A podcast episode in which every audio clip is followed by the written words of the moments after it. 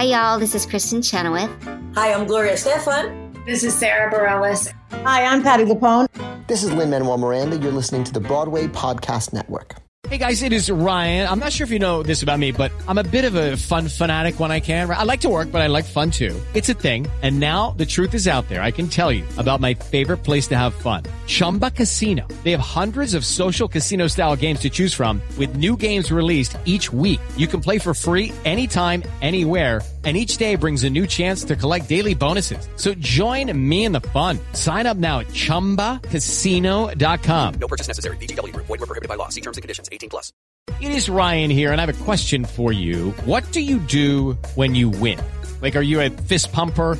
a woohooer, a hand clapper, a high fiver. I kind of like the high five, but if you want to hone in on those winning moves, check out Chumba Casino. At ChumbaCasino.com, choose from hundreds of social casino style games for your chance to redeem serious cash prizes. There are new game releases weekly, plus free daily bonuses. So don't wait. Start having the most fun ever at ChumbaCasino.com. No purchase necessary. VGW. Void were prohibited by law. See terms and conditions. 18 plus.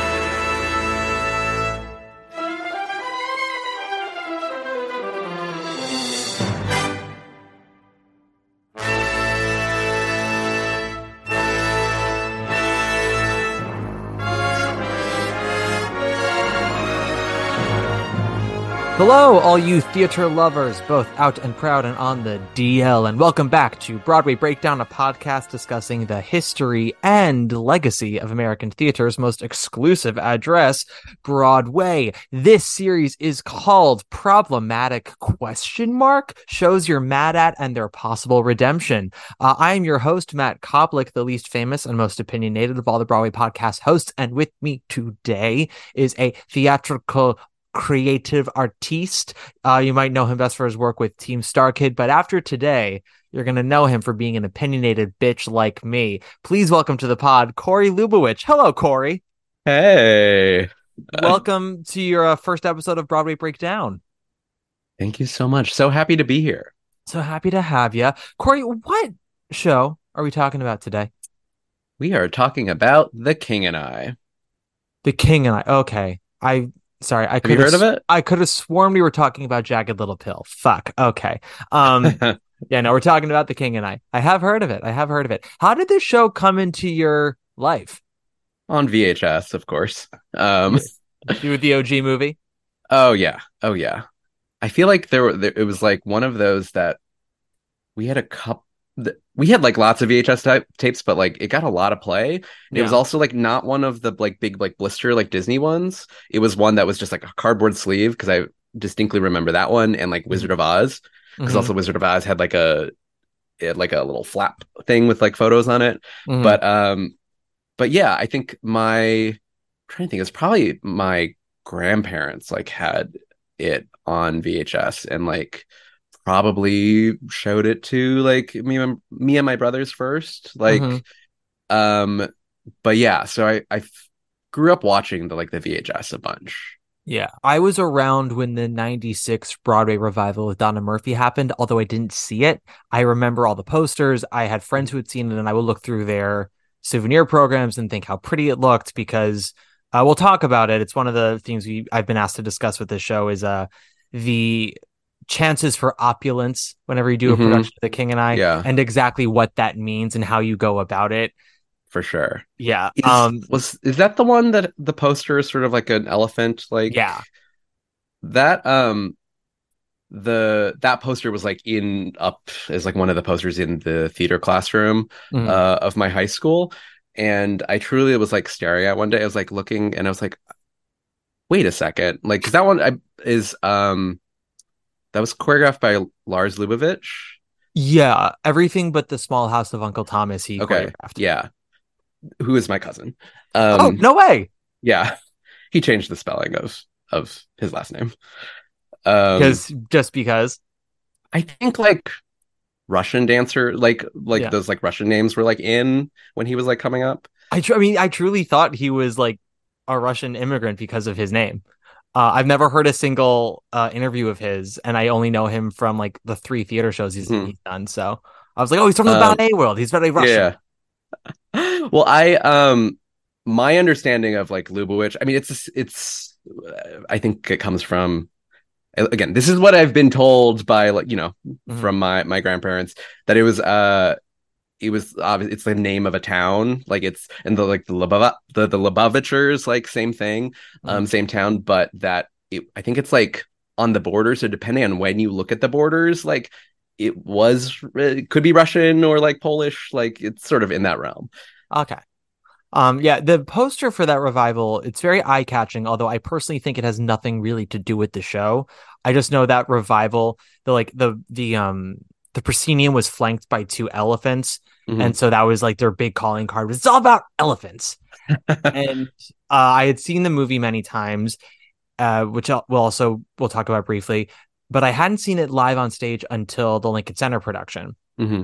And that's the only one I've seen live to this day. I saw it twice. I saw it when it opened with Kelli, and then I saw it a year later when Marin Mazzie took over. Full disclosure, I liked Marin a touch more. Marin was just a little ballsier. And I like okay. my leading ladies have balls, especially someone like Anna, who's like a sure. bit of a stinker.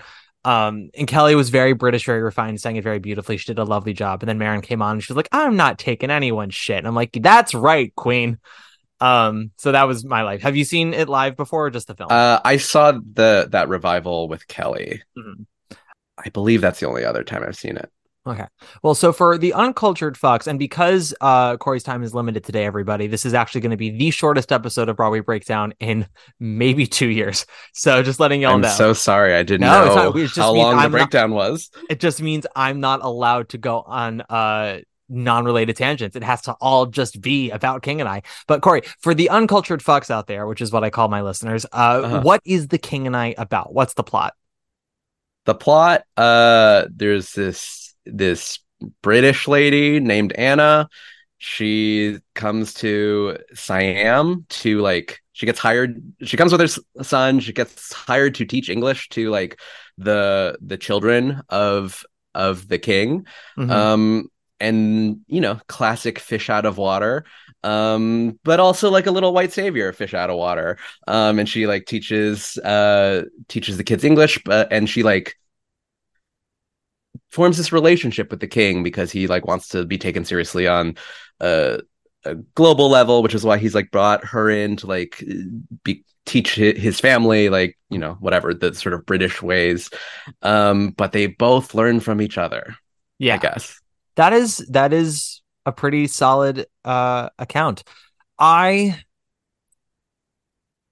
so i remember enjoying the movie always finding it a bit on the long side and then i saw the revival and also really enjoyed it. Again, finding it a touch on the long side, but I was like, I feel like this is more complex than people give it credit for. And then when I was reviewing it again for this podcast, I still like this. Full disclosure, I do think this is objectively a well made musical. Uh, and I will discuss some issues that have now come up with me with it, as well as I'm sure issues you have. And the reason why we're talking about it today, because it has been discussed as a problematic musical for some and not for others. And we are here to definitively de- decide, Corey, which is true.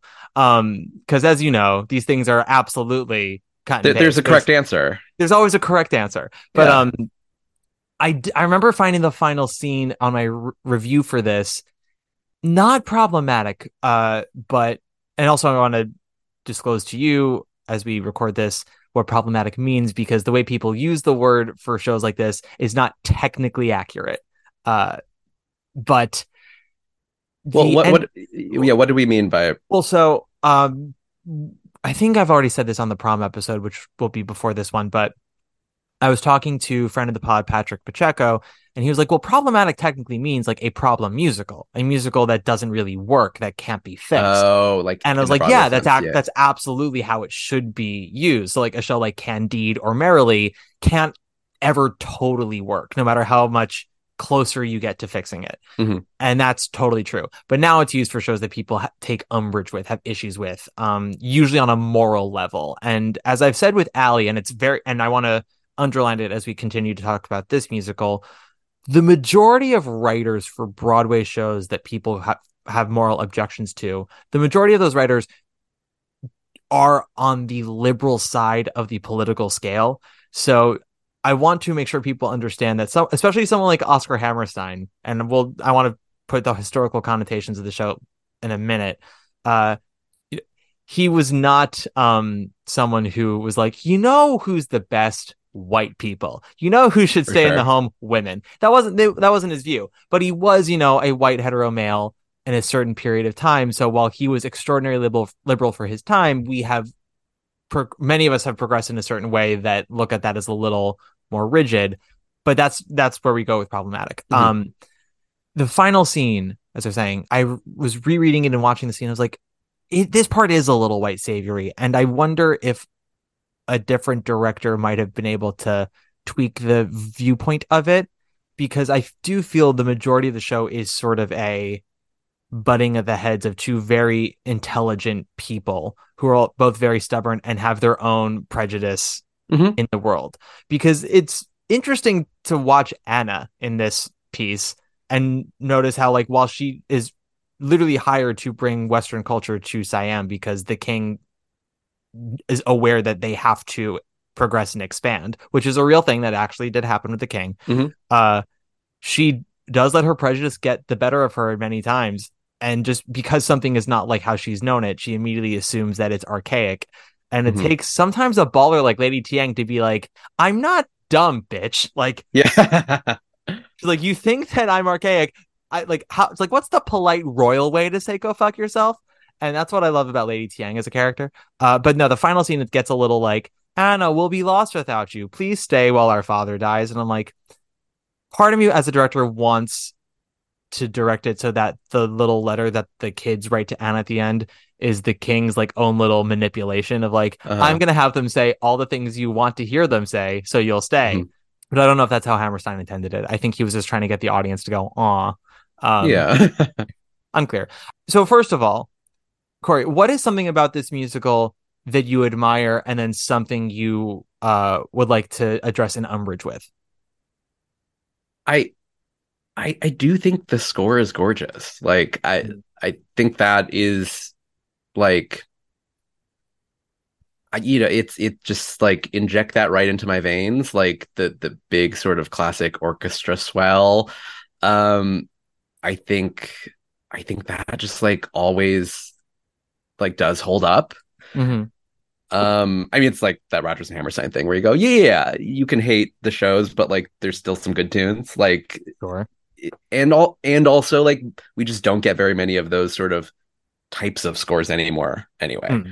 like on Broadway because it's all like pop rock type stuff. what? Corey just said that with like the subtlest of like shoulder shrugs of like uh, pop rock. Which again, love, but like different. Yeah. Um, and so I think that that's what I, I definitely felt that when I saw the was it 2015 revival. Um, like just you hear like that full orchestra and it just like washes over you and like I'm literally getting like goosebumps talking about that. Um, so yeah, it's like cheesy to say like oh the music, but like really it just like cuts at least for me like straight to the core Mhm. uh of that and truly like yeah like you you can't discount that I think that's absolutely fair. Music is a very chemical reaction. It's like kind of you you can always dissect it later.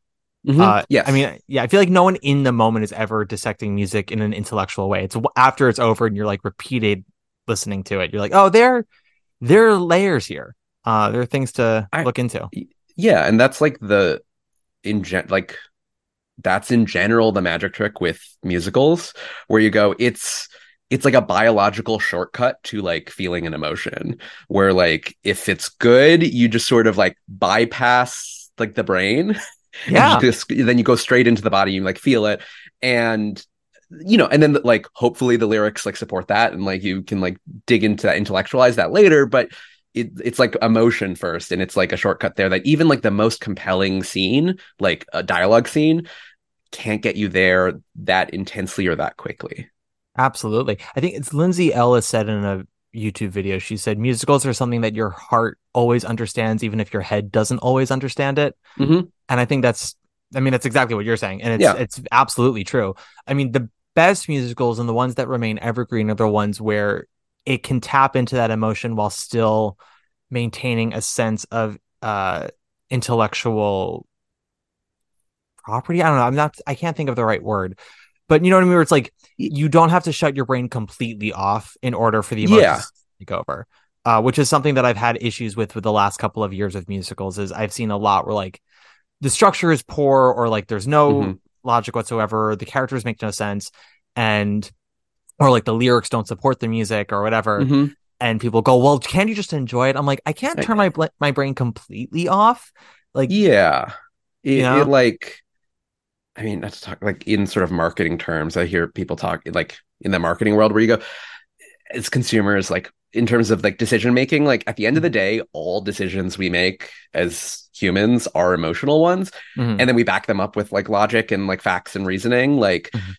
It's like we're emotional beings first, and then we sort of back into the rest of it. We go, yeah, yeah, logic, the rest of it to justify that. And I feel like that's how it is where you go, if like done correctly, like the music, you sort of is a shortcut there.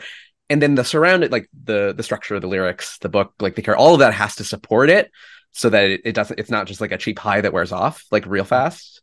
yeah, Um and like you can go back and sort of it, it all makes sense. But if it doesn't, it like falls apart very quickly. Yeah. What's a musical for you where you get that sort of emotional catharsis but still feel intellectually stimulated? Uh and suddenly I can't think of a single musical. It's I go, Annie. what's a isn't it? musical? Uh Annie does it for you, doesn't it? don't think I've ever seen Annie in full. That's um I don't really and that's how I also feel about Annie. Yeah. Well, they made a really lovely TV movie that's 90 minutes, and that's perfect for that show. I mean, I, the thing is like, and it, it's luckily in King and I, it's not the entire show, but there's enough of it in there that I'm just like, Mhm. "Ah, get rid of it. I know it's part of the plot, but children, child actors, yeah, yeah. very rarely do I find them successful. And when there's a bad It's one, it's like, a, oh, it's I know. tough. the the that's the, the problem is with child actors is like the best possible one is going to be fine but like mediocre to like bad are gonna ruin your day Absolutely, especially on stage where there's nowhere to hide, and Yeah. and anything can fuck it up. you know- Like- mm, and it's and it's mostly like i the kids who are like they're trying so hard and that's the problem yeah, they're like "Ugh," try like i go you're working so hard and it's like making me nervous yeah. I mean, there's there's a reason why the children of the king in King and I, the ones that land the most, are the ones who don't say any lines but just have their entrances just have like a physical gag like Yeah, the March of the Siamese Children, like the ones that have their physical gags but don't actually have lines, are the ones that the audience are super into. Mhm. And then like, they can project uh, whatever they want onto them and yeah, because we don't we don't have to actually hear them talk because when, once a child actor speaks, like all form of natural cuteness goes away, and we're Mhm. we're reminded that we're seeing a presentation. And Uh, but I think that's also kind of true of theater in general. Like you want you you're all we all are in a silent agreement that we're watching a facade, but we want to buy it as much as possible. And anything that ruins that agreement, Mhm. I'm like, you've it's it's a it's a promise that's been broken. And I'm like, well, now you can't take it back, and uh, now I don't trust you anymore. Yeah. Um, Um, oh, I thought of a musical. Uh, Yes. name it, this. It feels very Billy on the Street. Like name a woman. Um, uh, falsettos. Uh, Okay. I I love falsettos.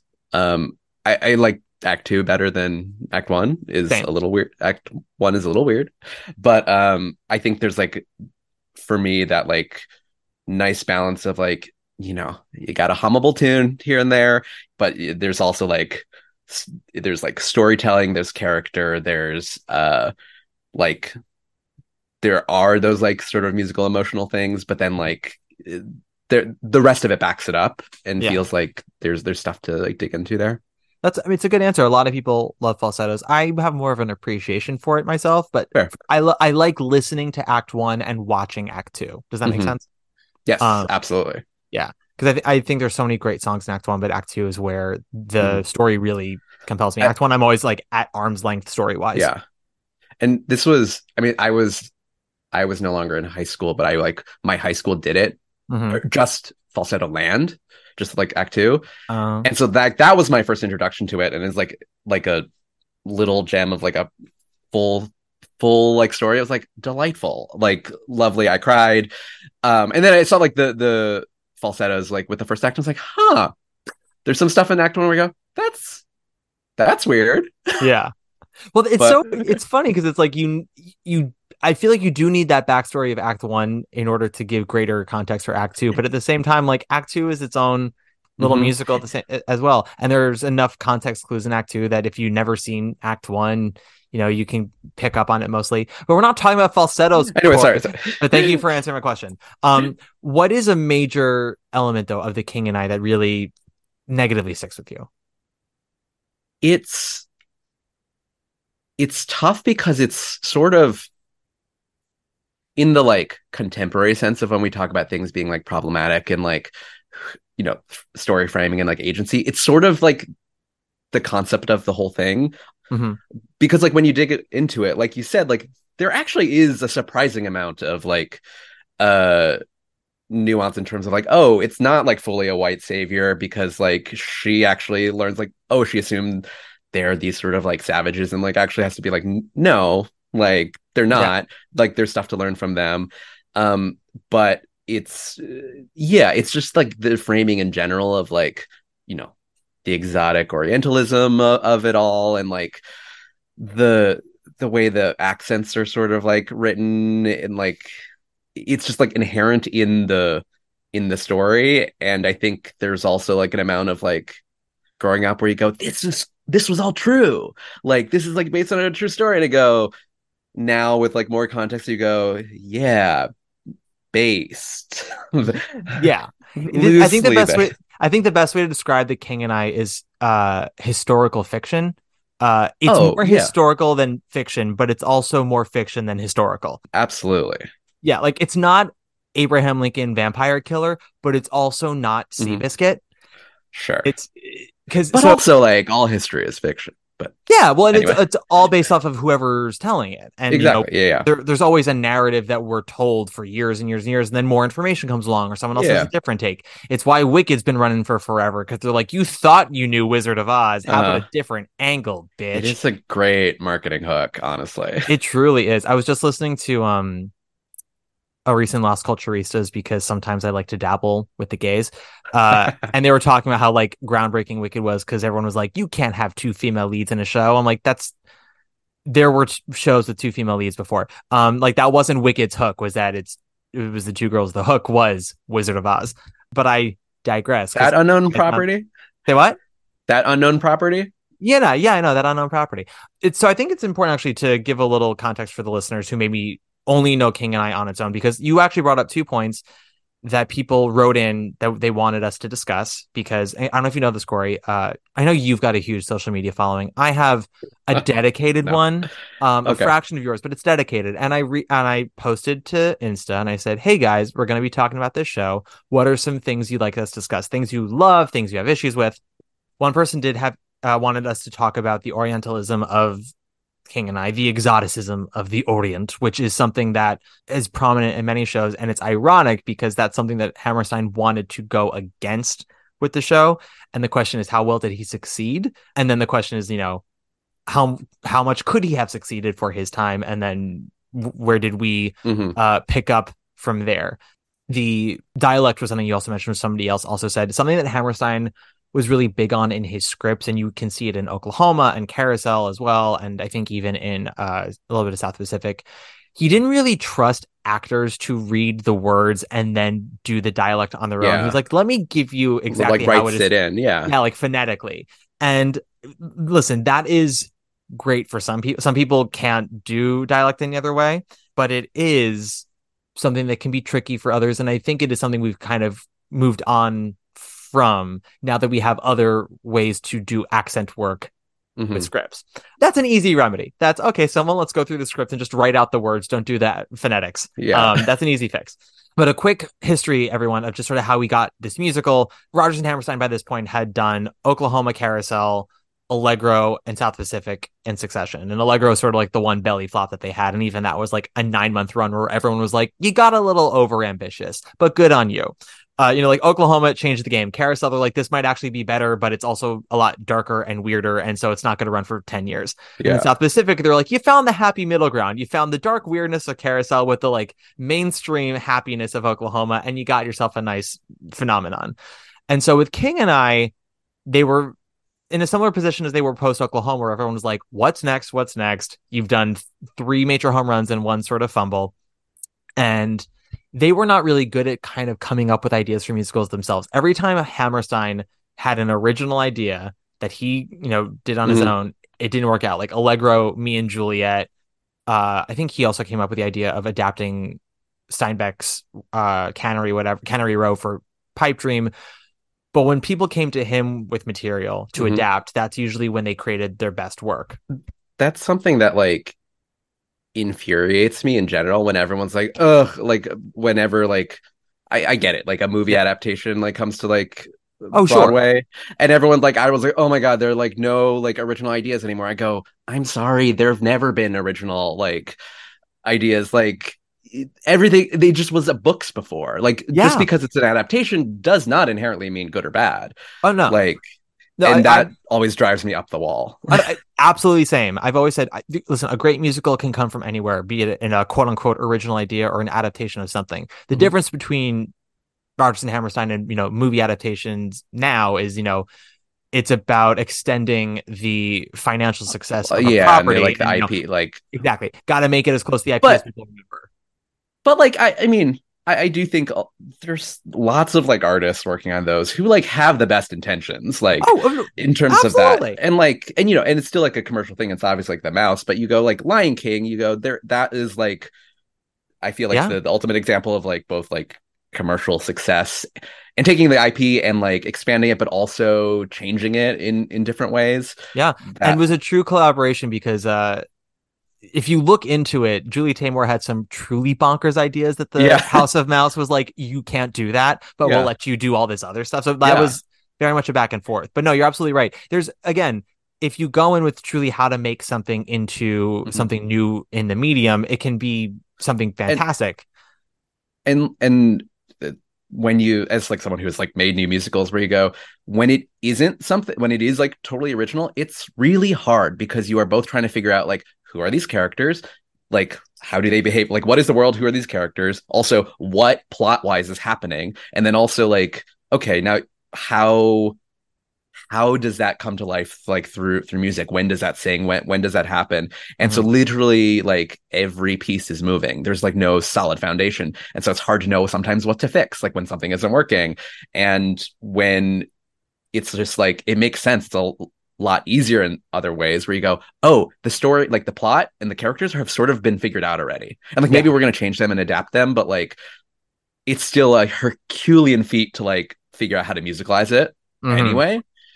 Um, and so it's like a little at, at least you're not trying to hit a moving target. So I go, yeah, it makes sense that like what if the story's there, like, yeah. Yeah, but they uh, the other thing is they always kind of had to take some convincing. Like uh Carousel, they didn't want to do Liliom because they were like, I don't understand Eastern Europe. And then they moved it to New England and they're like, oh, I get it now. Now I get it now. yeah.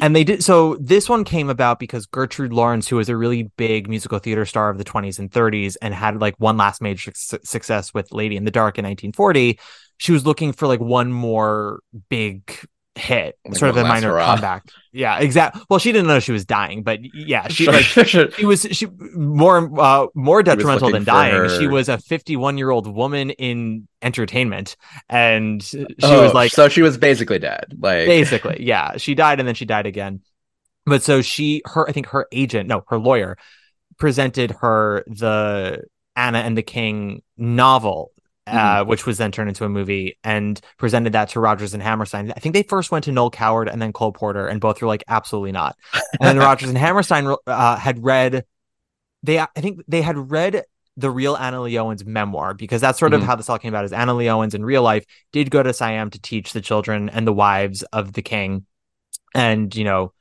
was there for close to 10 years and things happen some things which are true in the musical and her memoir some things which aren't she publishes her first memoir about her time there it's a huge international sensation she publishes a second one also a sensation people in siam now known as thailand uh come forward and are like, um, some of the things she said Yeah. here are true, and Anna's like, your word against mine, and uh, because basically, you know, she over exaggerated her con- how close she was to the king and exactly how Yeah. much she had in the court. But you know, she the general concept was still true, and some things still happened. But her memoir then got novelized. Uh, so like got even more fictionalized and then it got Uh-huh. turned into a movie which got even more sensationalized and so Rodgers and Hammerstein decided they wanted they they watched a screening of the movie which has Rex Harrison as the king so you know that's what Mhm. at this time and they liked the movie they were like okay I I think I see a, a musical structure here and they immediately go we have to accept the fact that we're not making a documentary of what actually happened like we like we only have a year to write this and we could either pour all of our research into what actually happened between Anne and the King, or we could pour all of our research into Siam at this time and like do as much other cultural research. Um, and so they they decided we don't care about Anna anymore. Like we're following the movie and we're gonna put all of our research into like the actual culture, which I think is of the two. I'm like I would rather you do that. You know, Mhm. make up your own story and try to put as much realism of the world as possible. So Mhm. they're not like, ah, you know, we made up this random tradition and everyone in Thailand Yeah. is like, that's never a thing. Because the the thing about the show that's made it problematic, quote unquote, to a lot of people of Thailand isn't actually any of the cultural elements of the show, but rather how the king is presented. Because Mhm. the the king of Siam in real life, the the king Mongkut, I think is his name. Sorry for uh fucking that up. I think that's right. M O N G K U T. Why am I saying this to you? You you didn't read any of this. I was like, I go, I am Yeah. Taiwanese. I can't help you with. I'm not asking you to for, because you would know. I, oh no, it is. I'm correct. M O N G K U T.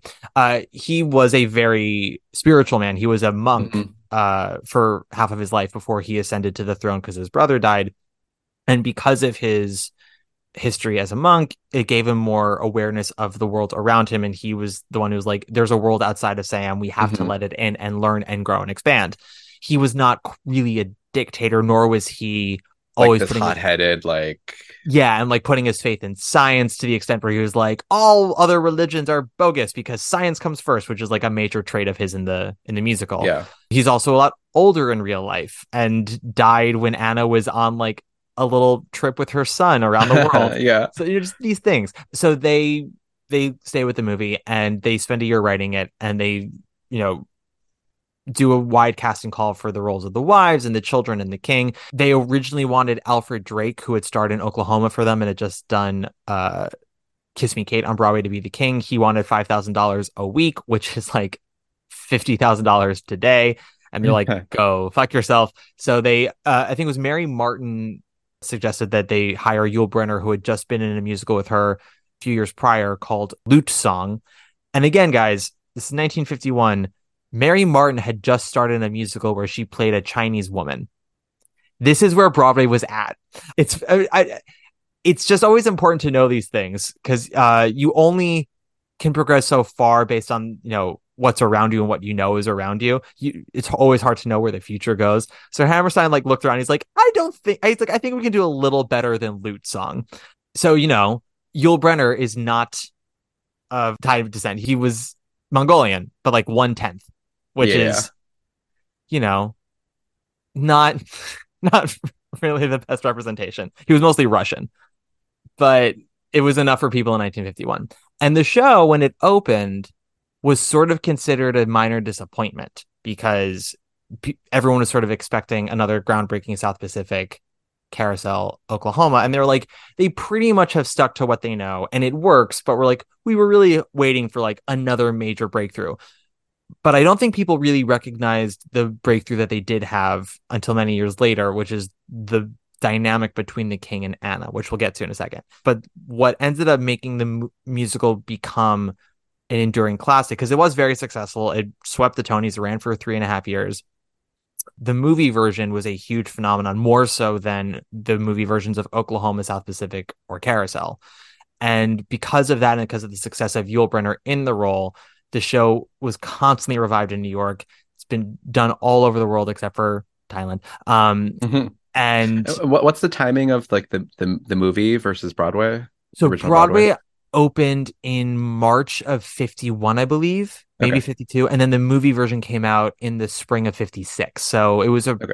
yeah, re- movie versions had a relatively quick turnover. They tried to wait till the show was closed. Cause, uh, I think Oklahoma might have been the exception because that just ran for fucking ever.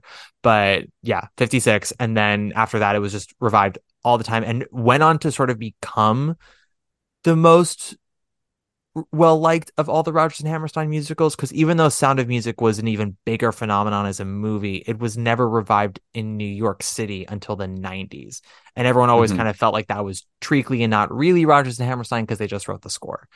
But starting, I would probably say in the late 80s, early 90s became this sort of uh, started the conversation of this reckoning that brought us here today, which is, you know, it has become this classic, enduring classic, and then other people going, but wait a second. I think there are things we need to actually discuss here. And we will try to discuss as many of those things as possible. We, you were talking about sort of the whole just framing of the show of the idea of this of this woman coming into this foreign country, and there are obviously hints of white saviorism. One person wrote in to say, King and I Sound of Music were basically the same show. And I was like, is it because it's about a woman who meets children?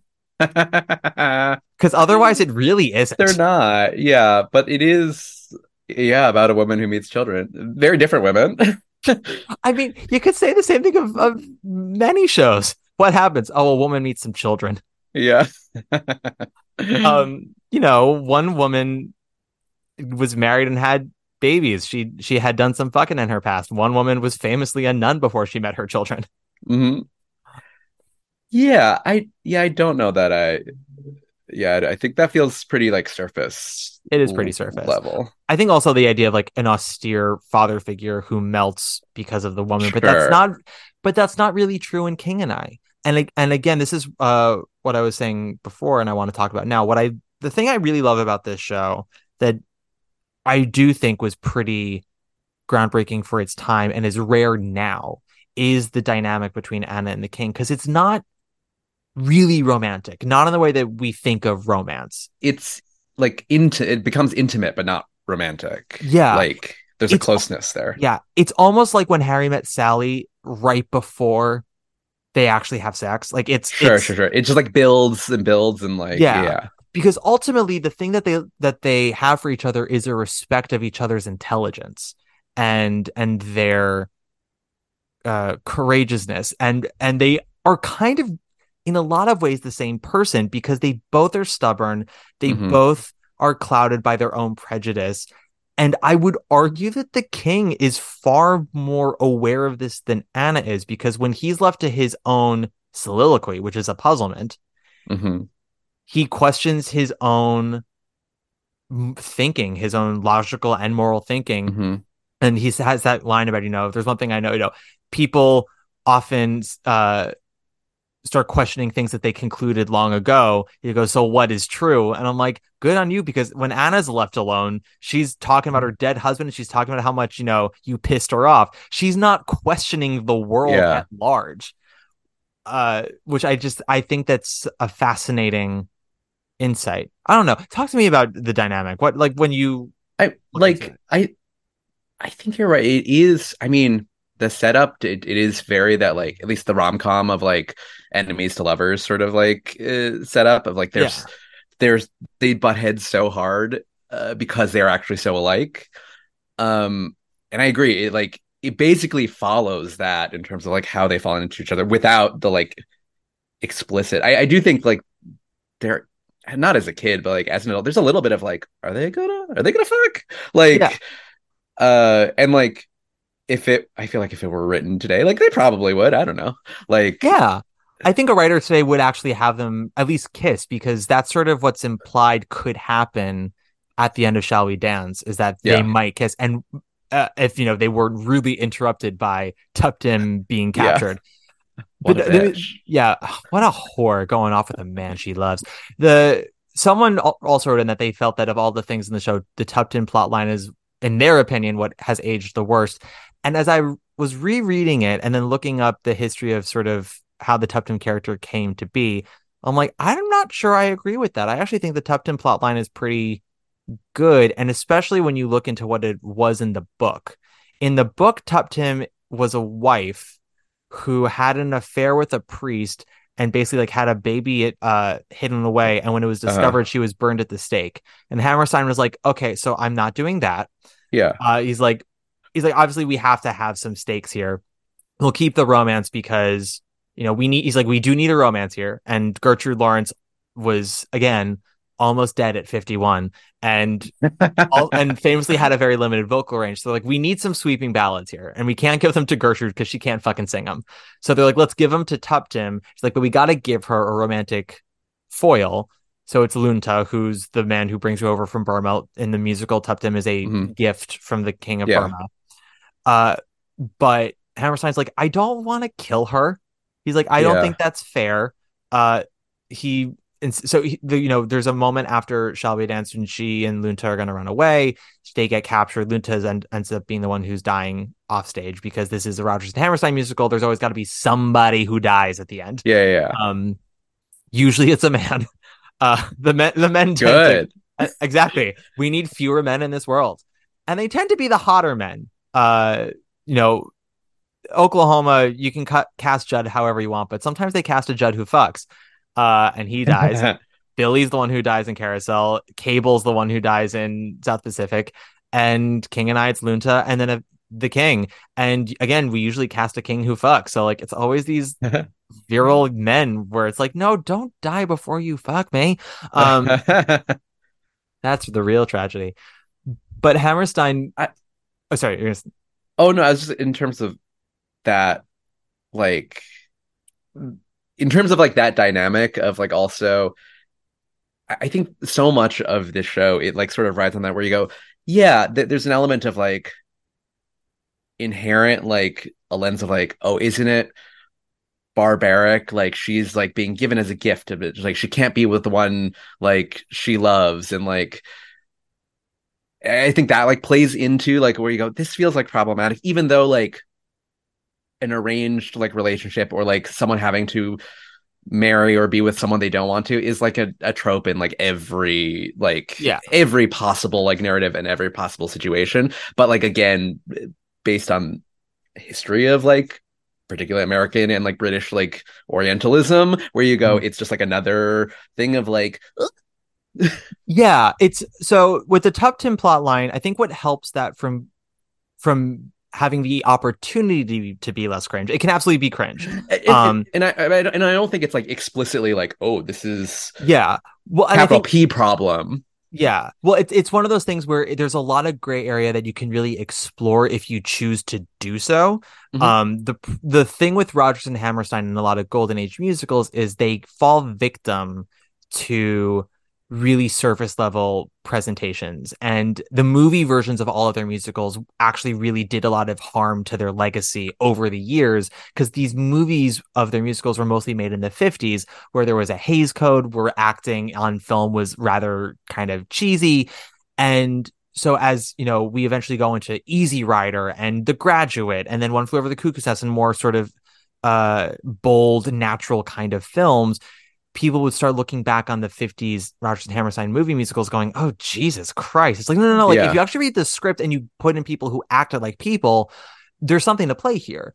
And what I really, one of the things I really do appreciate about the last revival with Ruthie Ann Miles as Lady Thiang was that, you know, Bart Sher recognized that that role is sort of the, is it, with the importance of Lady Thiang as the head wife is that she adds the complication and and keeps the musical from ever fully saying out loud, look at this barbaric situation Mhm. because she is okay with it and she is as smart as anyone else in that room and she chooses all of her words very carefully. I also want to say the musical is very if there's something that Hammerstein really does underline, it's the fact that there is a language barrier in this show. He emphasizes it very early that whenever Anna is speaking to people in Siam, they are speaking English back to her, and she is always caught by surprise by anyone who does.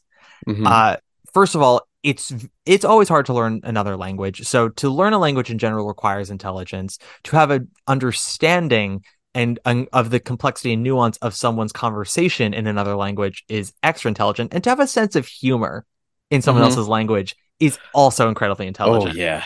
When I was um watching the end of Act One last night, and my mom walked into the room and she was saying like, "Ooh, King and I like this is one of them like," and I said, "No, no, wait, hold on." I'm like, "Here's a really great joke that Hammerstein has in here that shows that you know how much." Respect he actually has for the intelligence of the king. When Anna comes into the king's study, and he also has it in the stage directions, he makes it a point to be like, there are books everywhere. He's like, this guy reads in many different languages. I was like, yeah, no, he's a smart fucking cookie. He's reading the Bible after they've had like a really big row and she's gonna leave and then she ends up coming back. But he's reading the Bible and he's basically going on about like this Moses. He's kind of a dum dum. And I was like, "What are you talking about?" He's like, "He's like, how can you think that the world's created in seven days?" And she's like, "Oh well, Your Majesty, the Bible's not written by men based in science; it's men based in faith." He goes, "Yeah, okay, whatever." And they have their whole thing, and they have to, and they and they find out that the British are coming in because th- another reason why he wants Anna there to teach is he's very aware that um the West is coming in to Siam, and the only way he can keep them from sort of invading and taking over is if he shows them that he's on their level, which he is. And he's informed that the British are coming, and they are going to do a massive presentation and uh, incorporate a lot of Western culture to appease them. And he says, We have a week. And Anna goes, A week? He goes, Whole world was created in seven days, wasn't it? And I'm like, Yeah.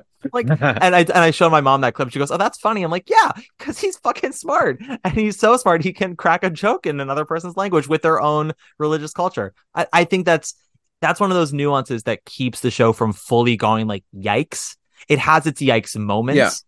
Yeah. Um, and then you have someone like Lady Thiang, who, when Anna learns of Tuptim's situation, she's a present. She's a slave, and Mhm. Thiang is like, "Yeah, what of it?" And she's like, "Say that." She's like, "Say that again to my face." And she's like, tells Anna, you know, this girl has a great situation in all of our eyes. She not only that, like she's. I understand that she loves another man, but she's being incredibly stupid about it. Like Mhm. it's almost as if Lady Thiang is like the first thing she's like, you're disrespecting the king by by have by having another love. She's like, but you know what? You can't totally control your heart. I know, girl. That's why I sing something wonderful. However, it's like you can be less sloppy about it. She's like, you Yeah, are yeah. being a mess. And I think that uh Hammerstein, the optimist and romantic that he was, wanted to inject that romanticism in Tuptim and Lun Tha, but also the realist in him was like, they can't get away with how they've been acting for two years and not get caught some at some point. It's like that's just the reality. So he has that. But Tuptim not only speaks English, and we learn this early, and he underlines it. She reads in English as well, and she makes it a point to ask Miss Anna for a uh, a book that that she's interested in. This is the, this is one part where I am like, Hammerstein, you're underlining the whole slavery bit a little too much here. She's like, I Yeah. hear of this book, Uncle Tom's Cabin. I hear it's you know about slavery. Maybe uh slip it my way. It's as if you know falsettos is happening, and it's right. It's it was maybe it's like in trousers still. So it's before Marvin has left Mhm. Trina for uh Whizzer, and he's like asking Mendel. He goes. I've heard about this book, The Velvet Rage. Can Yeah, you yeah. maybe gab that for me, and maybe I'll come up with some interesting theories. It's it's very like bold and lights. Um, but I but again, audiences were both more willing to embrace nuance, but also simpler themselves. So it that's the tricky thing with Hammerstein books is like there's all this stuff he wants to incorporate, but then like the commercial side of him is like, how much can an audience actually accept here? yeah, like before you like break that, how how much can you sort of like overload it? Yeah. Um, like in in science, like in like junior high, when you like have the penny and you're like learning about surface tension, you're dropping like. Did you do this? Like drop like drops of water and you see it like bubble over and how many how much water you can like get to stay on a penny before it just like overflows. Yeah. Oh, absolutely. No, it's it's it's definitely it's definitely that because theater is also a bit of a science. That's why we do workshops and out of town tryouts and labs. Like you have to kind of find the right balance. Oh, before I forget, Corey, we got to take a break.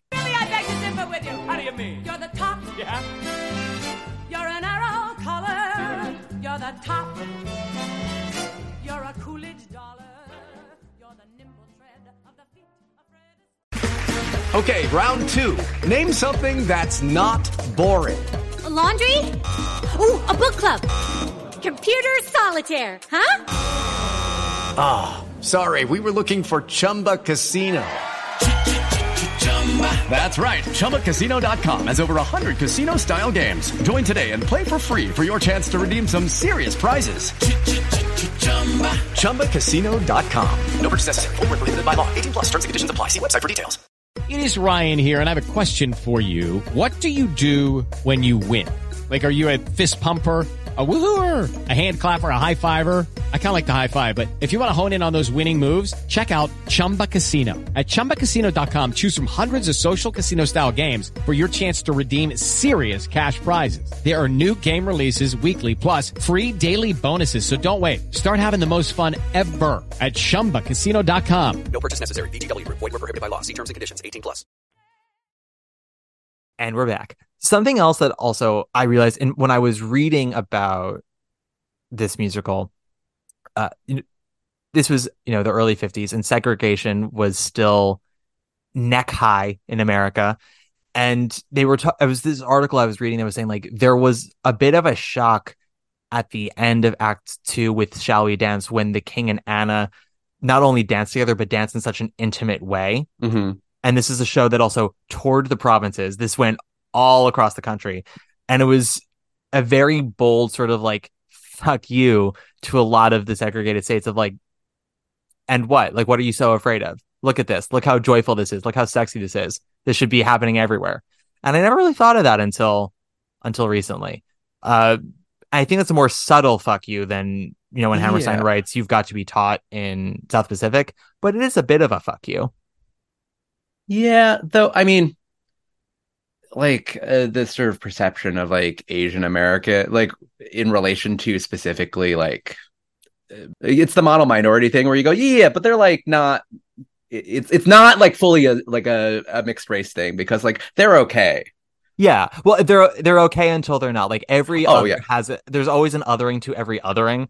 Um Yes. yes. I've I've been saying this for a while now in terms of Broadway anyway. It's like Broadway's been like, we're we're trying to be more diverse. I'm like you're and tell more diverse stories. I'm like, diversity means more than just white people and black people. There are other ethnicities and there's also Oh, yeah. age. I'm like, there's also age, sexuality, gender, body type. Like it's I've been like screaming this for years. I'm like, it's not a first of all, it's not a checklist, and there is more than two ethnicities. Yep, yep. Yeah. No, Um, I, I absolutely hear you. Uh But but yeah, I like that is an interesting framing though of like, oh right, like in terms of the the context of like when when that is like touring. Yeah. But and I think but I think that had to have been on Hammerstein's mind again because he, he gives Tuptim Uncle Tom's Cabin to read, like the first yeah. major That's just, like, anti-slavery very, book. like very, very pointed.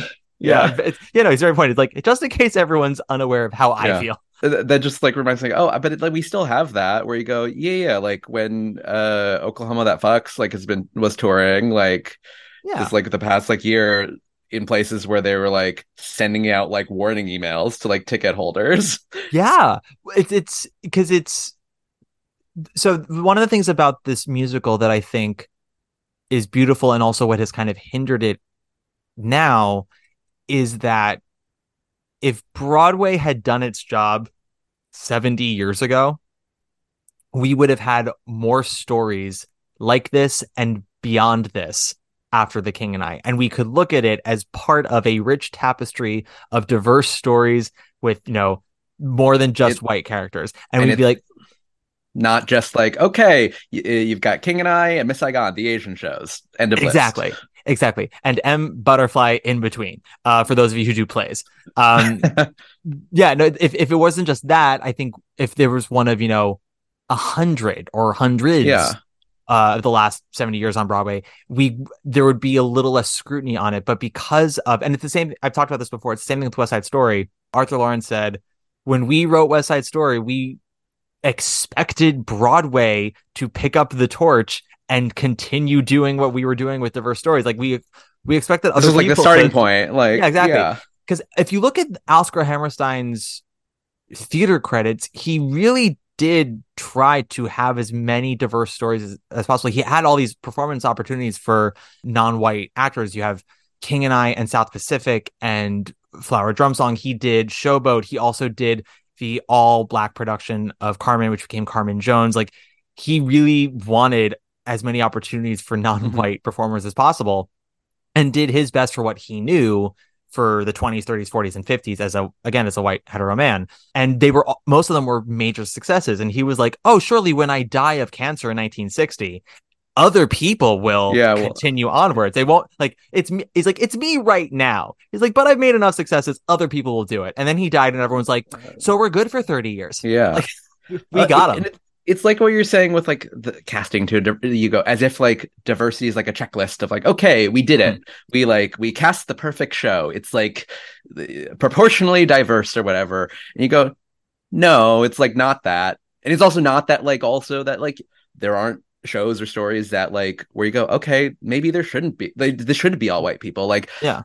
it's not like succession where you go i wish i wish there was like a black character like more black characters. You go that's a it's a different show that's a different Yeah. story and the fact that there isn't like a central you know non-white character is fine it would be different it would be a different show if the family was black Yeah, absolutely. which is fine and it's not that like that shouldn't exist it's just there needs to be more They're always just- yeah. That's Yeah. always my answer. Just more, more, more, more all the time. More all the time. and then none, once. then none of them it's like and it, it's back to the ma- model minority thing then the this the one thing doesn't have to be the perfect thing the like the one that is the perfect representation of, Yeah.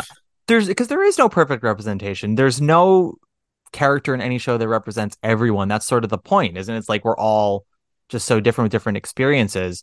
And I mean, for when I announced I was covering this show, I had uh actor and writer friends in the theater uh who are Asian, you know, half of whom were like, I love that show, I will defend it. Another half were like, I have a lot of issues with it. One person wrote and they were like, I'm Thai, like I have a lot of complicated feelings about it. Probably very similar. Like, I love the score, problem with the book. And that's always been kind of the thing that's traveled along with Rodgers and Hammerstein. And then every now and then a revival comes along where we're like, oh, the book is better than I remembered.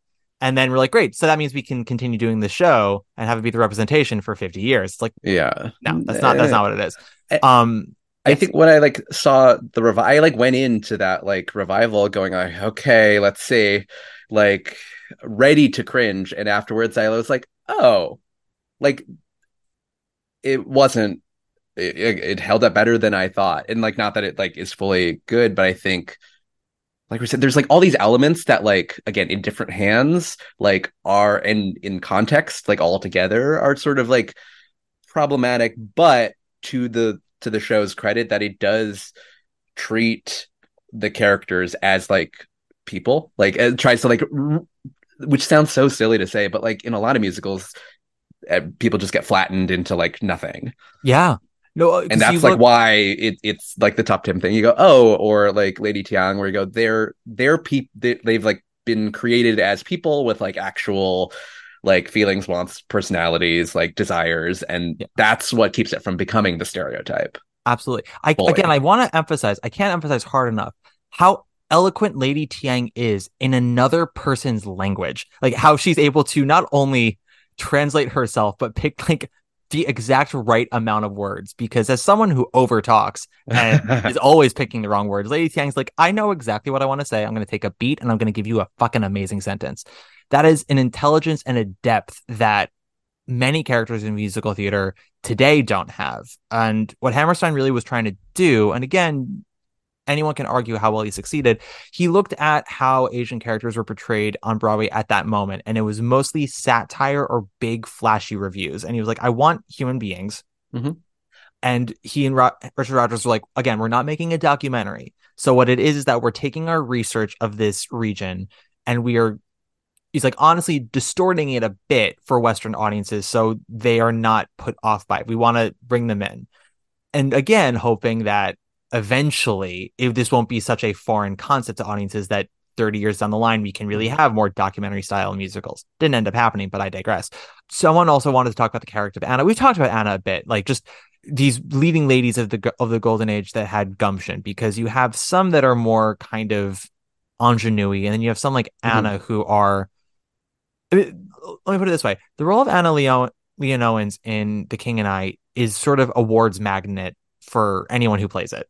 It has won three Sure. different actresses Tony Awards. Two others have been nominated. Olivier nominations for actresses across the pond. Deborah Kerr nominated for the Oscar in the movie. She's a rich role. She is the central part. She has some good songs. She doesn't have any showstoppers. You know, like she doesn't have Mhm. she doesn't have a Rainbow High. She doesn't have a Dead Girl Walking. Like she doesn't have a doesn't have a Mr. or a Mr. Snow. If we're going back to the fifties, like her songs are more pattery again because Gertrude Lawrence was like, "I'm dying of cancer and I'm 50 with a limited lung capacity." Sure, sure, yeah. Yeah. but but you know she's we meet her she's a widow she's lived a life already by the time the show happens which means that she has intelligence but her own prejudice of the world and what she knows and we watch her growth throughout the show and the dynamic between her and the king because it's not just pure romantic but very Mhm. intellectually stimulating she's got great scenes with him that and great scenes with lady thiang where she's challenged but there's no moment where Hammerstein writes for anyone of like, you don't understand. This is the way of the world, and this, and by the way, this is also the message of the show, because uh, I had a warm up episode of this podcast that I uh, it'll be out by now with Rob Schneider, not MAGA comedian Rob Schneider, but 54 Below's Rob Schneider, where we were like, we've kind of regressed a bit as both audiences and writers of musical theater right now, where we're kind of going more simplistic again of like the 20s and 30s of, as you said, flattening out these characters where they're no longer humans, but rather mouthpieces for political messaging, which is, I'm not opposed to the politics, I'm opposed to the lack of drama and humanity. to me it yeah I, I agree and it, it's it strikes me as like also and it's a little bit like what you were saying of like the old the the movies like when they came out and they're like stylized in that w- way because of like the Hays Code and like also the the way that like the accents are like literally written down. I feel like there is this like uh not actual but like imagined like what musical style like musical theater style is musical comedy style is that is just like implanted in our brains that is not actually based on uh, the the actual like material of these like golden age musicals which uh, whether you know good or bad like are interesting and complicated and there's like texture to them. Um but like that's like the thing that's in the back of our heads. Um and i feel like the like YouTube, like I I've, I feel like I've seen this happen on YouTube where like vloggers you like start like when they first start versus like where they are now. You be, it becomes this fe- very quick feedback loop where it just like exaggerates, like it becomes a caricature and like Yeah. not intentionally. And I feel like that's what we're doing with the idea of like what a musical is. We're like remembering this thing that never was, and it just like feed feeding back, and that's what's like flattening it out as if like musical theater is a style versus like a medium. Yeah, I think that's a perfect way to describe it. People view musical theater as a style and not a and not a medium. That's perfect. I love that. That's the t-shirt. yeah. Because I mean every when people say oh I don't like musicals, I'm like there's a musical out there for you. There's a musical out there for Do you not like films? All films. That's that's Anna Kendrick and Pitch Perfect. I don't like movies. And Skylar Astin's Yeah. like you don't like any movies. You're different from other girls. Uh yeah. Uh, one, I made a promise to Margaret Hall that I would just quickly shout out the song "Western People Funny," which had its a very complicated history with the show because the very the title alone makes people uncomfortable, not Uh-huh. knowing who's singing it or what it's actually about. yeah. Uh, I think people hear, like you said, people you know remember something and exaggerate it. They hear the title and they remember as this being this very cringy song of like, uh, char- uh, no, characters in the palace, you know, being just oh so confused by the West and and Western audiences watching and being like, oh how silly they are for not knowing how amazing and modern we are. Mhm. And it's actually once again we're talking about big dick energy, Lady Thiang. It's opening of Act Two, uh, when we're establishing that they have to welcome the British uh, to prove that the king is not quote a barbarian. And in order to do so, they're like, well, we're going to give them the culture that they know.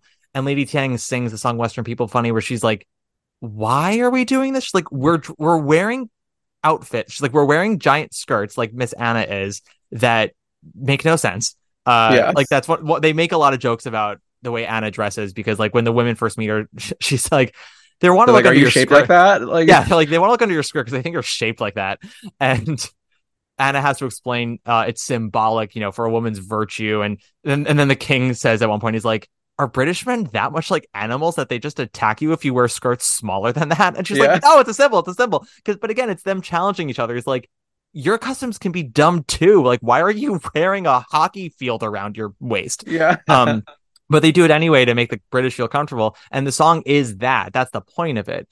The I think my issue with the song in general is like it's a little more. There are songs in this score for me that are kind of like music hall y, and I think that is because of the Oh. influence of Gertrude Lawrence in the show. Uh, and I think if she wasn't Anna originally, and they had Mhm. and they were being a little more adventurous musically, I think Western People Funny would be a little less like comedic foil. And It's like very like broad, like yeah, I, this again. I think the sentiment is on point, and it's Mhm. on the side of Lady Thiang. It's not on the side of of Western audiences, but the music definitely can betray that for people whose memories are exaggerated, like we were saying. Mhm. Um, where it is a weird conundrum for me, a puzzlement, if you will. The ballet of the Small House of Uncle Thomas. We have Mhm. to discuss at least for ninety seconds. yes. I so in context of the show, do you remember Corey how it comes about? Why we have this ballet? Uh aren't they performing isn't it for the like the the vid- visiting like Yes, it, nobles? Yes. Anna says, "Oh, Tuptim can create a play to perform for everyone," and Tuptim's Yeah, like, yeah. "Well, better believe I've just read Uncle Tom's Cabin. Yeah. I got some things to say." so yeah, I, I just love. Because also, by the way, it's like a full year and a half between when Tuptim gets the book and when they do the play. So it's like this book has not left her hand. Like she's reading it Oh, yeah. every day. Like the guy who shot Reagan was reading Catcher in the Rye. Um, like she's just she's just walking around the palace. She's been day. working oh, she's been workshopping this play. Like she's been doing it- readings like Barry Manilow and Harmony's got nothing on Tuptim and Small House of Uncle Thomas. She's like, I'm gonna take years to get this right. But I I was talking to someone about it where it's you have it is American writers and designers and choreographers doing their version of an Eastern style, which is in turn an Eastern woman's interpretation of a Western work.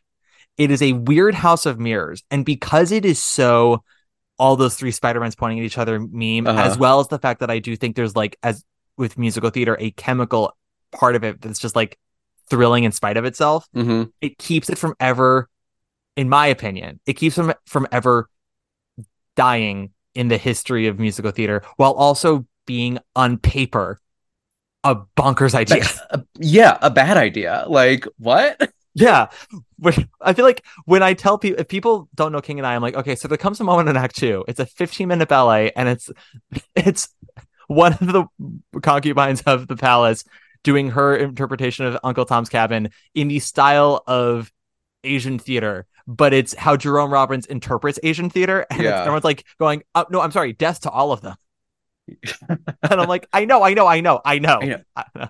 And yet And yet, well, because like it's not again. That's where Hammerstein and Rodgers like we can't do a documentary because if we if we do what we think is purely realistic, first of all, we're not going to get it totally right. It is gonna age. yeah. It has to kind of live in this Baz Luhrmann hellscape that is the glory of musical theater, where it's like it just makes sense when you watch it. Don't worry about it too much. Don't think too much. Yeah, yeah. Like Yeah. let it wash over you. The I mean- um oh yeah, go. I, I would just say like every time I and I wish that the movie version of it is on YouTube because first of all, everyone does the Jerome Robbins staging because I think that's the other thing about it is like if when someone else tries to do it with their own staging, whether they try to go more realistic or more abstract, it fully dies. Like it's this weirdly well put together, delicate house of cards that only works Mhm. with the style that it is. Um, but in the movie, it's both the style and it's the way that Rita Moreno as Tuptim does the narration because you can Mhm. hear the earnestness with which she presents it. That again, I think it's like when you watch a preschool put on a play and they're so they they're so proud of it and Mhm. you're like i'm not going to talk about how you were staring at your feet the whole time because i'm so Yeah. proud of how much you're proud of it and of course like tuptims is is like the super bowl version of that but sure. but it is that where like where she's so the way that Rita Moreno says the lines is so earnest like i'm more paying attention to the emotion from her Mhm. voice than i am to the convolutedness of the Mhm. construction of the piece does that make sense Yeah, totally. And that like just is construct my own hall of it's, like- mirrors of explanation Yeah, yeah, yeah, probably. But it is like also it is like not subtle and blunt, but it is like a also like a theatrically like time mold tradition of like play within a play to illumin- illuminate like the themes or characters, like whatever. Yeah. You know, it's very, you know, Hamlet or whatever. So Yes, it, it- it, it, it is uh, tried and true. Yeah. And there's a moment where she breaks the fourth wall because uh, when Simon of Legree dies, and she was like, I have something to say. I'm happy he's dead. She goes, I think Yeah. anyone who owns slaves should die. And she's it's her moment of almost imploring the king to like let her go. And then she has to stop because she remembers who she is and what her reality is. And she and Mhm. like for a moment she thought like the power of art will Yeah. transform my situation yeah. it's it's that thing where like everyone hopes that they create that one thing that changes the world and all the politics and it that's not actually Well, reality and, and it's and it's and again it like underlines you go oh it's like a it's a it's a beautiful dance moment. It's like a spectacle thing. But like it's character driven. Like it's not Yeah. just like a it not just like a detour. You go oh it actually it it is like not quite it's like the end towards the end of her arc like her story like yeah. Because we never see after she gets captured and almost whipped into oblivion she doesn't because that is sort of the major clashing point is she gets captured after shall we dance and anna sees the part of the king that he has been i don't he, that he has been in conflict with the entire time which is the the legacy of being a king the customs of his kingdom and his pride of being betrayed.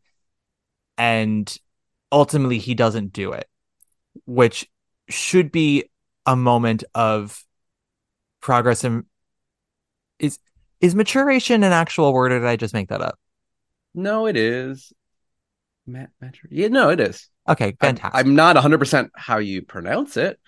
Like maturation mat- maturation Maturation? Mm-hmm. Ma- uh, mm, I don't know. It's one of those i've like i've read that word. Have i said it out loud? Not a chance. Yeah. I feel like i'm saying real words like kristen wiig says them in snl sketches where i'm like the Oh, word yeah. is real my pronunciation is not. Um but rather than that it actually crumbles him and leads to his eventual death. I always remember thinking like his demise was very quick and in on stage it is but you there's like wh- there's one line where it's a blink and you miss it where you realize like oh actually seven months have gone by um between between that scene and the final scene uh which also happens at the beginning of the show. Like between i whistle a happy tune and the march of the siamese children slash my lord and master like three months have passed. And you're like oh okay. Like it that is it's not a problem i have with the show so much as i'm like oh okay then like we we we we're living in this one day for two hours and then we blink and flash forward nine months and then we live in this other week for two hours and then blink and you miss it Fair. yeah it's wibbly Just wobbly don't think timey- about it. Yeah, yeah. yeah don't think about it. wibbly wobbly timey wimey stuff but when tuptim is let go and we find out that lun tha has died in the attempt to escape that's the end of tuptim's story and i Mm. think that's sort of because there is nothing left to her story now she tried she failed and now this is this will be her life Yeah, this is yeah. yeah. The king the king dies and and in his place is his son who will progress Siam even further than his father did, but still Tuptim is is Tuptim and that's her life. There will be no more bowing. We've learned that. And there will be more acceptance of science, but like Tuptim is still Tuptim. Yeah. Yeah. Um slight tangent, but not. Um did you see soft power? No. You when we decided th- that you were going to discuss this, you had asked me this before and I said no, and I regret it to this day because I love Tesori and I love David Henry Hwang. Talk to me about it. I saw it when it was here in LA when they like when they first did it and have not stopped thinking about it since. Mm. Um I had no idea what was happening going in because like the tagline was like uh, it was something like a musical within a play or some some sort of thing that like technically makes sense but was unhelpful. Um You just so described I, my podcast. yeah. so I like went in not knowing what it was and like it was it it's like took some real big swings and like it not perfect. It's like messy and like but and I know people who saw it and hated it. The setup is it starts off like a play. There's no music. The like the pit was covered and it was just like a David Henry Hwang play. The framing is there's a character that is David Henry Hwang. I think Mhm. it's called DW or something, who's like meeting with like a Chinese media company who like wants to like get into like TV shows and the film stuff, like because sure, China's like a big economic power now, but like the US, like our bis- biggest export is culture. Like Mm. everyone in the world has seen Friends, basically. Um, and so they're like, we want more of that like soft power, not just like military. We want like cultural influence. So like we want to make the sh- these shows and the the executive like this like chinese executive butts heads with the david henry hwang character who is chinese american versus like chinese and like the, the cultural differences there. Mhm. and they're like why would you portray this like character like this? Like he, he's not honorable. He should be like why would he like make this mistake or do this with and just showing those sort of like uh that impasse. And then they go to a fundraiser. Uh it was like very weird and meta. Like at the la like the theater center in downtown la where i was currently seeing the show. They're like Mhm. we're going to a fundraiser for hillary clinton. This is pre 2016, 2016, elec- yeah. election. It's a fundraiser where it's a production of the king and i. And then and they like literally discuss of like oh yeah like how they feel about it whatever. And then so like i think this is like a good half an hour like 20 some minutes. Like it's a play. It's just a play. It's happening. And then there's a moment where like the david henry hwang character is like narrating and he like is talking and he gets he's like walking home and he gets like attacked and like his like neck slashed and he starts like bleeding out which is like based on something that actually happened to like just randomly to david henry hwang and Yeah. and then he hallucinates a musical and then the rest of the show is like he hallucinates this musical that is an, a full inversion of the king and i where the the the chinese executive it was uh, played by um conrad Ricamora, he like arrives in this like unusual country like f- full of like and and the entire ensemble is like asian american performers everyone's Mhm. in like really terrible shitty like blonde wigs Mhm. and doing like terrible western like accents and i think he like steps off the plane and gets mugged like uh and so it's him like trying to like again it's a reverse like king and i and Yeah. he and he meets and befriends hillary clinton and Um, and has to teach her the ways of the world because she's exactly she's Hillary Clinton. and so like it tr- truly is like just a full like king and i inversion Mhm. um but in a way that like sort of they like talk about it and like Jeanine Tesori's talked about how like yeah there's like a complicated feeling with that David Henry Hwang has this complicated feeling with the show too.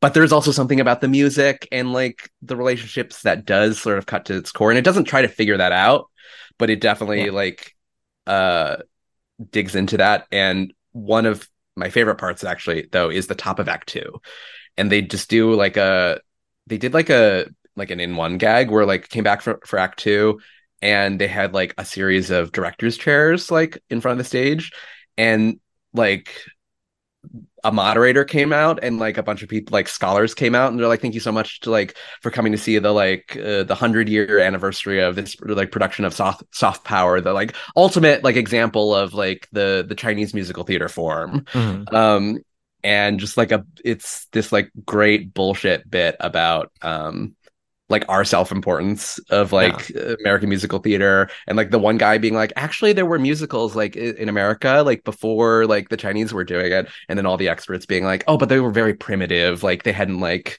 figured it out yet.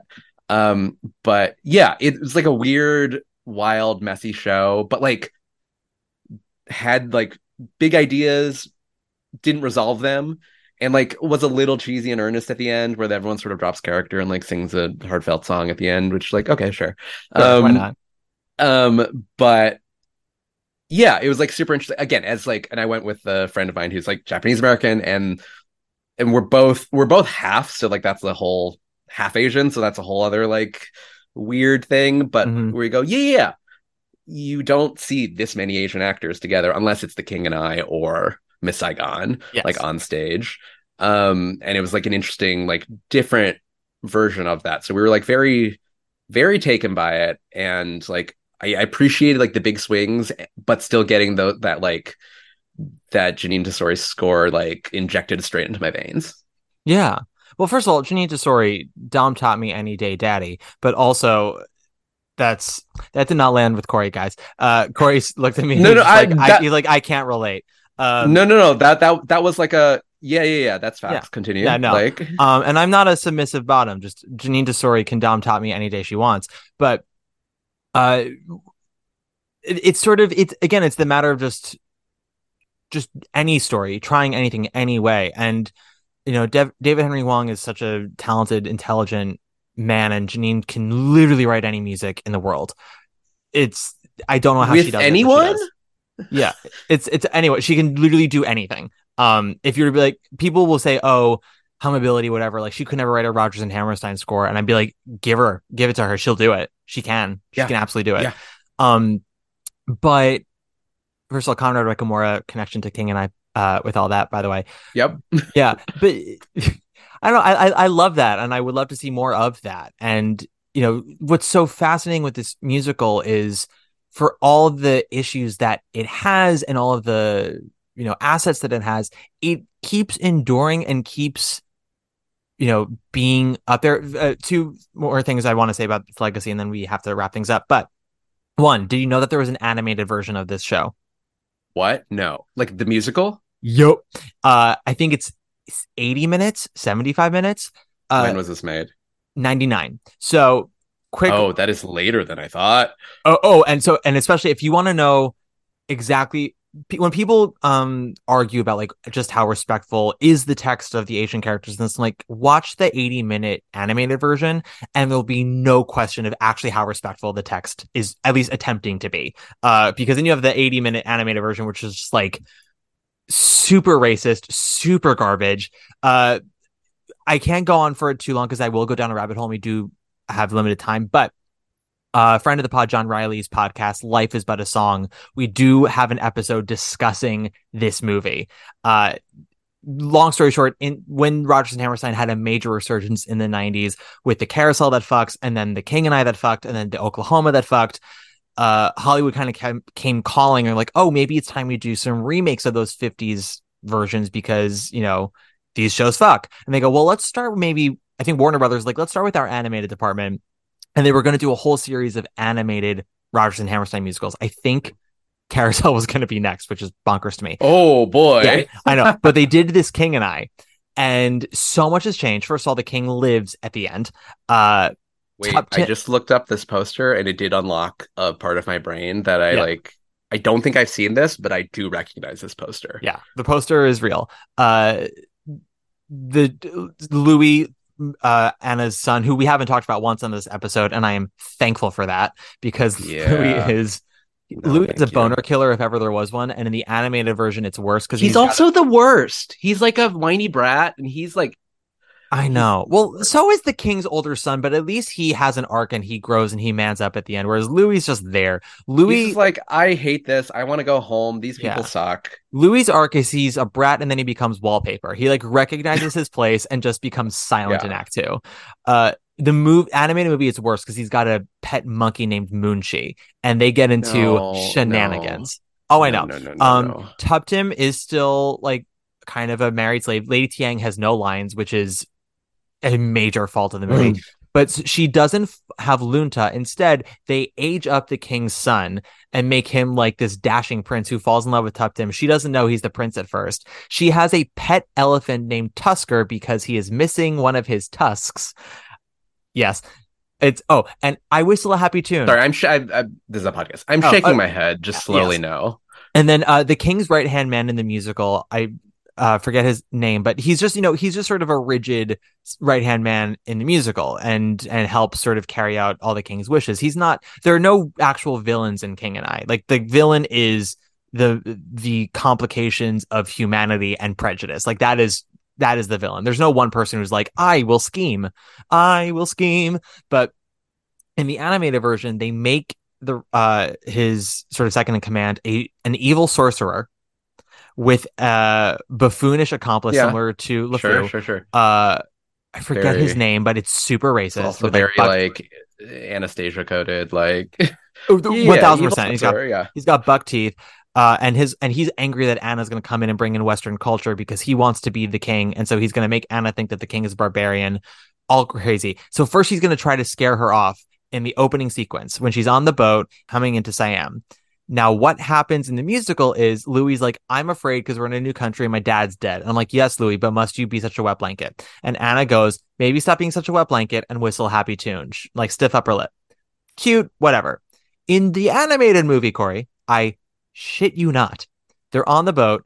The uh, sor- evil sorcerer conjures a sea dragon from the ocean No, to attack no, the no. boat. And it's a sea. It's first of all, it's also a sea dragon made of magic. So like, it's kind of still translucent. Sure, And sure. yes, and Anna looks it in the in the face, sings "Whenever I Feel." No, Afraid." no, no, I- no, yep. no, no, no, no. and no, no, no, she, no. Louis, and the whole crew of the boat This- whistle together to defeat the sea beast. You are describing like one of when SNL did those like animated sketches, like Mhm. like that's this is what you're describing. Like this is no. You're welcome. Um, it was on Amazon Prime for free. It's not Oh, God. available anymore. It someone might have put it on YouTube. It's a great drinking game because it's 80 minutes and it's bonkers. Uh, it's just, um, it's just terrible. Anyway, but yes, there's that, and then um, there was one, one other thing I was going to say about the legacy. I forget. Anyway, that doesn't matter. Oh, just um, we were saying earlier about the design. People talk about the exoticism of the show. I think part of that does come from how it's designed because if you go for opulence because the whole thing does take place in a palace, you could be accused of ex- being um fetishizing the region. It's sort of a win-win lose-lose. Damned if you do, damned if you don't. That's all I'm gonna say. Yep. Um, Corey, I'm so sorry that we have to wrap things up now, but we do. Uh, this has been a delight, though. I want you to know it's been a delight, and I want you to come back for a three-hour episode. Okay, thank you. Sorry, I I I will I will block it out in my calendar next time. Yes. Now that I- he knows. Now now now I know. Now I know. Okay. First thing, where can people find you if you want them to find you? I was like, don't find me. Um, Corey Lubo on things. C O R E Y L U B O. There you are. Um, yeah. Yeah, I'm on Instagram at Matt Koplik, usual spelling. Uh, if you like the podcast, give us a nice five star rating or little review. Join us next week for God knows what. I have no clue because I record all this out of order and I'm figuring out exactly how I want to release it all. But it should be fun either way. Uh, Corey, in post, I will add a little music to play us out. But I always like to have it be a big Broadway diva. Is there a Broadway diva you would like to have play us out today? Broadway diva. Hmm. I'm I'm a bad gay. I'm not like a diva gay. It Like doesn't have to be like diva, diva, just anybody, any Broadway lady. any Broadway lady. Um, name a woman. Uh, like who do I like? Or who do you hate? Or are you just indifferent? Who do I hate? Oh, that's mm. Literally, pick, pick a woman, Oh. Corey. You Oh, heard it here, folks. Corey hates women. Um, the uh, I I'm gonna go with a boring answer, but for like a a, a petty reason. Yes. Um, uh, uh, Sutton Foster because I'm mad when uh I work on Elsie Fest and when she did Elsie Fest, she did like a weird like quiet set. Like she didn't like fucking wail or like anything. It was like a weird sort of like bluesy country or not like country. It was like it was just like a weird set, and I was like, this is not what I want you here for. what are you doing?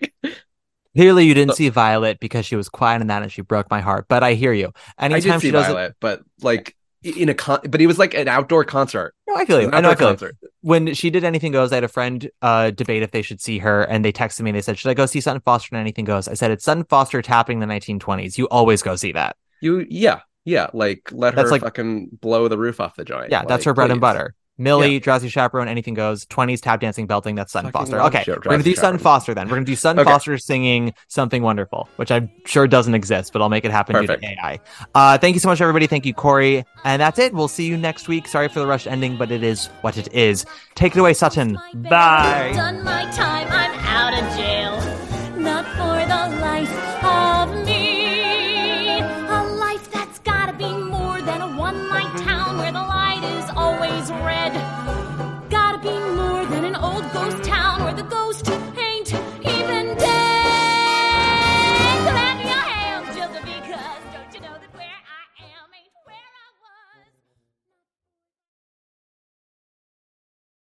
Hey, it's Leslie Odom Jr. here on the Broadway Podcast Network to tell you about the Rise Theater Directory, a program of Maestra Music. Rise is a national online resource designed to connect and empower backstage and administrative and creative theater professionals from underrepresented backgrounds. If you work or aspire to work in the theater community, this can help you find your next project. And if you hire theater professionals, search the Rise Theater Directory to find your next team. Create your profile now and get more information by visiting risetheater.org. That's theater with an R E R I S E T H E A T R E dot org because only together we rise. Hello, it is Ryan, and we could all use an extra bright spot in our day, couldn't we? Just to make up for things like sitting in traffic, doing the dishes, counting your steps, you know, all the mundane stuff. That is why I'm such a big fan of Chumba Casino. Chumba Casino has all your favorite social casino style games that you can play for free anytime, anywhere with daily bonuses. That should brighten your day a little. Actually, a lot. So sign up now at chumbacasino.com. That's chumbacasino.com. No purchase necessary. Group. Void were prohibited by law. See terms and conditions. 18 plus.